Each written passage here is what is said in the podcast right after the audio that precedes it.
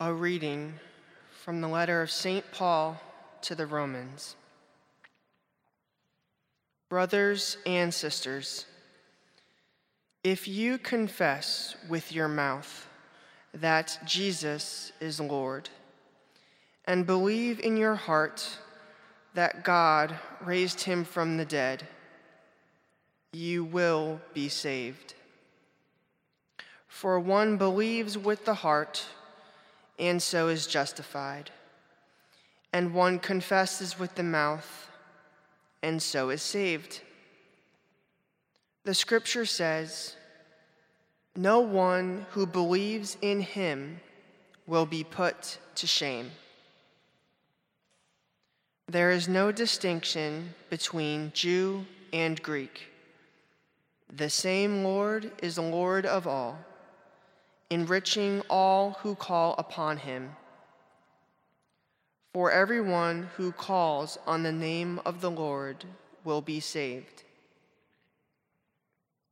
But how can they call on him in whom they have not believed? And how can they believe in him of whom they have not heard? And how can they hear without someone to preach? And how can people preach unless they are sent? As it is written, How beautiful are the feet of those who bring the good news! But not everyone has heeded the good news. For Isaiah says, Lord, who has believed what was heard from us? Thus, faith comes from what is heard, and what is heard comes through the word of Christ. But I ask, did they not hear? Certainly they did. For their voice has gone forth to all the earth, and their words to the ends of the world. Verbum Domini.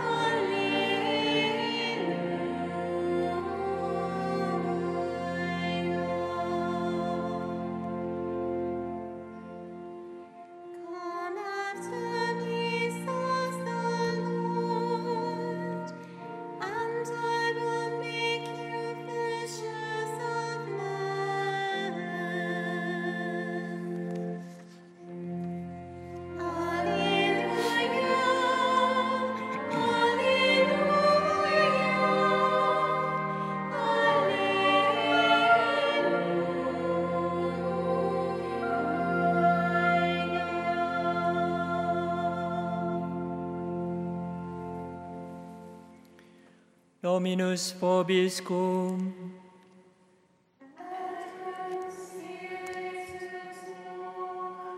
Lectio Sancti Evangelii secundum Matthaeum.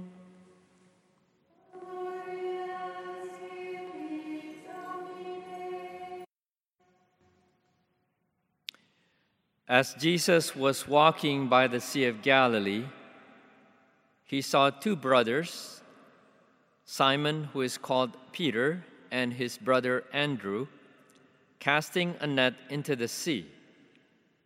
They were fishermen. He said to them, Come after me, and I will make you fishers of men. At once they left their nets and followed him. He walked along from there and saw two other brothers, James the son of Zebedee and his brother John. They were in a boat with their father Zebedee, mending their nets. He called them, and immediately they left their boat and their father and followed him. Verbum Domini.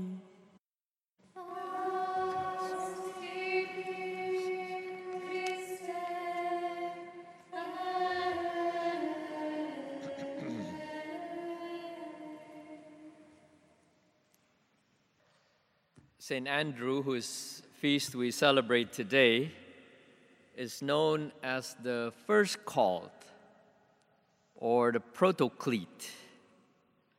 We're familiar with the word proto-martyrs, which means the first martyrs. Like St. Berard and companions are known as the first martyrs of the Franciscan order, or St. Stephen is known as the first martyr or the proto-martyr, uh, overall being the first martyr of the universal church. So protoclete means the first called. Again, St. Andrew being the first called by the Lord as known as the protoclete. And Andrew was one of the original followers of John the Baptist. Now, in today's passage, we don't get the distinction of who's really first, but Andrew was really one of the original followers of John the Baptist.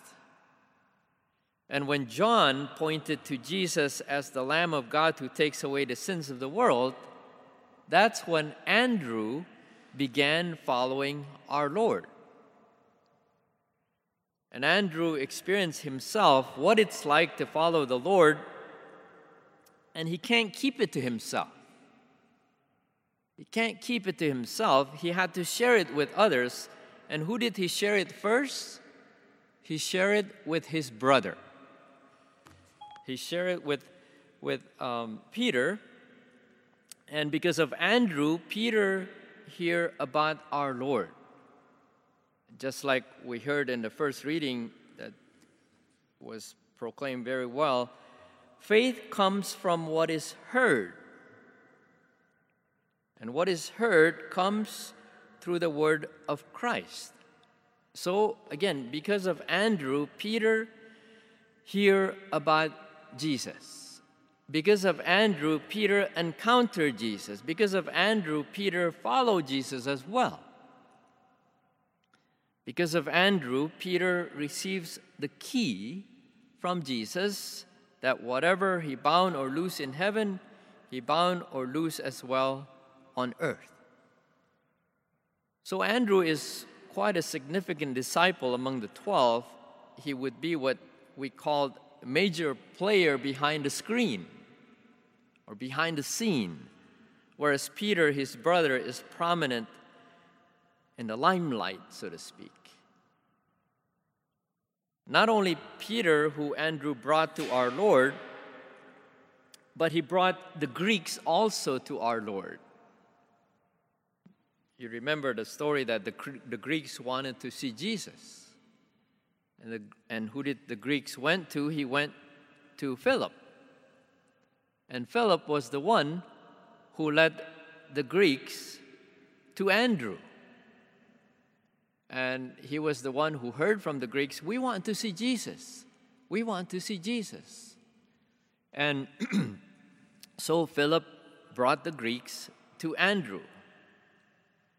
And it's interesting to note, and I was wondering about this this morning, and as I was preparing for this homily, why Philip did not bring the Greeks to our Lord himself. Why did he have to take them to Andrew first? Perhaps Philip was not comfortable yet. Perhaps Philip was not very familiar with our Lord yet as much as Andrew was. Or perhaps Philip was the one who was led to Jesus by Andrew.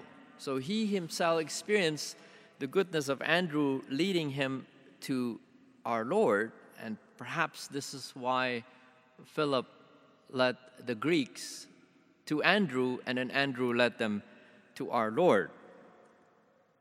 Perhaps when we get to heaven, we can ask ourselves to Philip, What's the deal that you didn't just bring them to our Lord? Why did you have to go through Andrew? And we can let him tell us what the deal was. It's been said that Andrew was martyred in Patras, Greece. He was crucified on a cross in the form of an X. That's why the, the X cross is known as the St. Andrew's cross. And Andrew's name also appeared in the account of the multiplication of the loaves and fish, in Galilee. It was him, Andrew, who pointed to the Lord about a young boy who had five barley loaves and two fish. From this scene, Pope, An- Pope Benedict noted Andrew's realism. He noted Andrew's realism.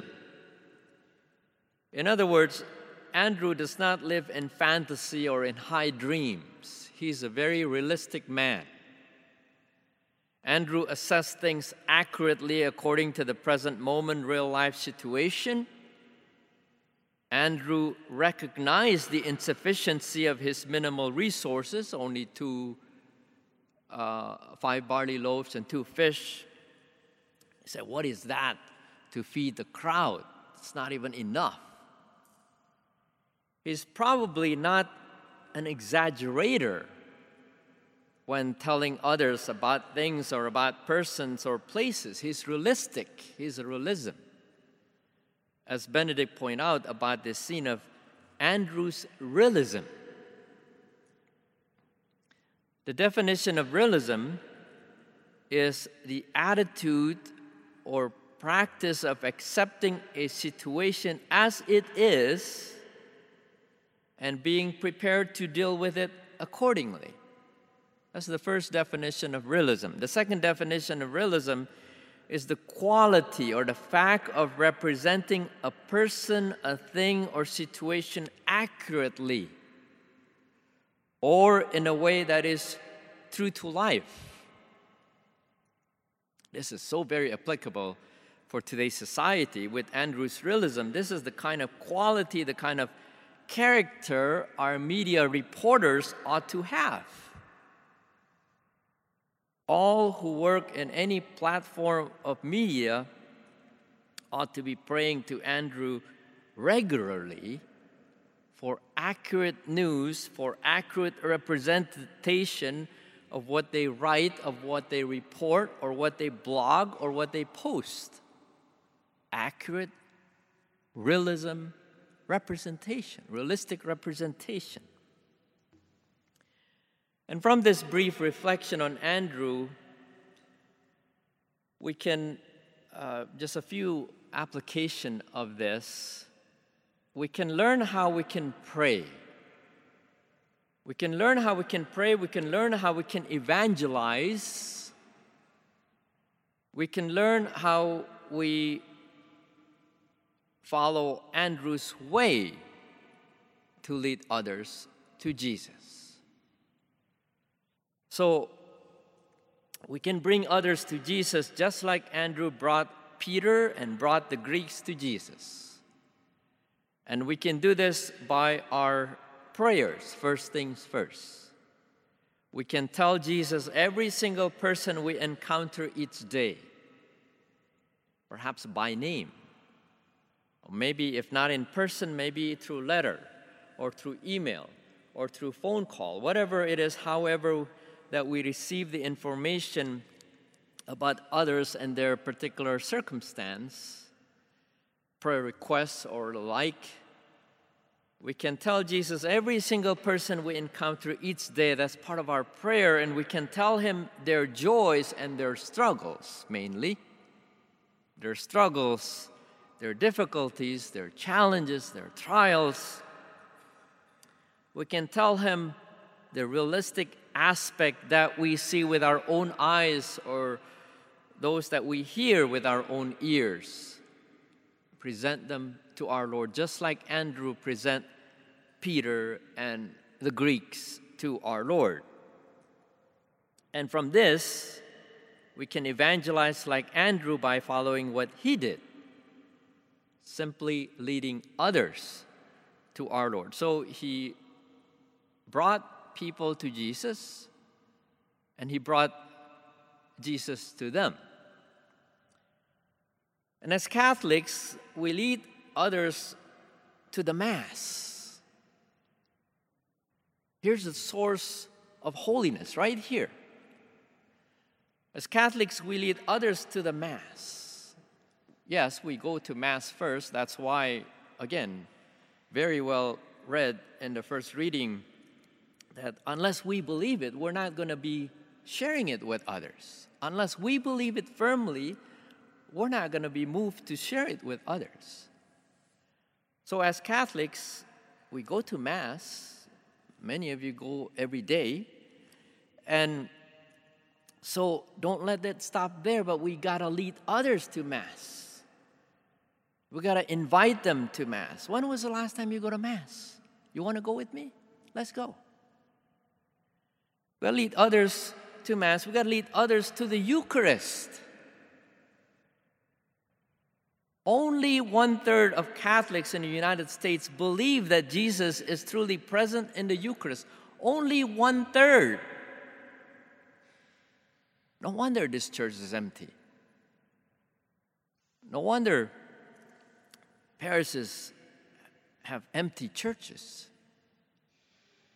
Only one third of Catholics in the United States believe that Jesus is truly present in the Eucharist. So we have a lot of work to do with Andrew. We have a lot of work to do with Andrew, bringing others to Jesus, letting Jesus know the realistic situation of our society, of our church. Yeah, of course, He knows, our Lord knows everything. But it's a good habit just to let Him know as well. Letting our Lord know the realistic situation of our society and of our church. Again, not that he doesn't know, but for us to humbly intercede and, like Andrew, bringing others to Jesus and bringing Jesus to others.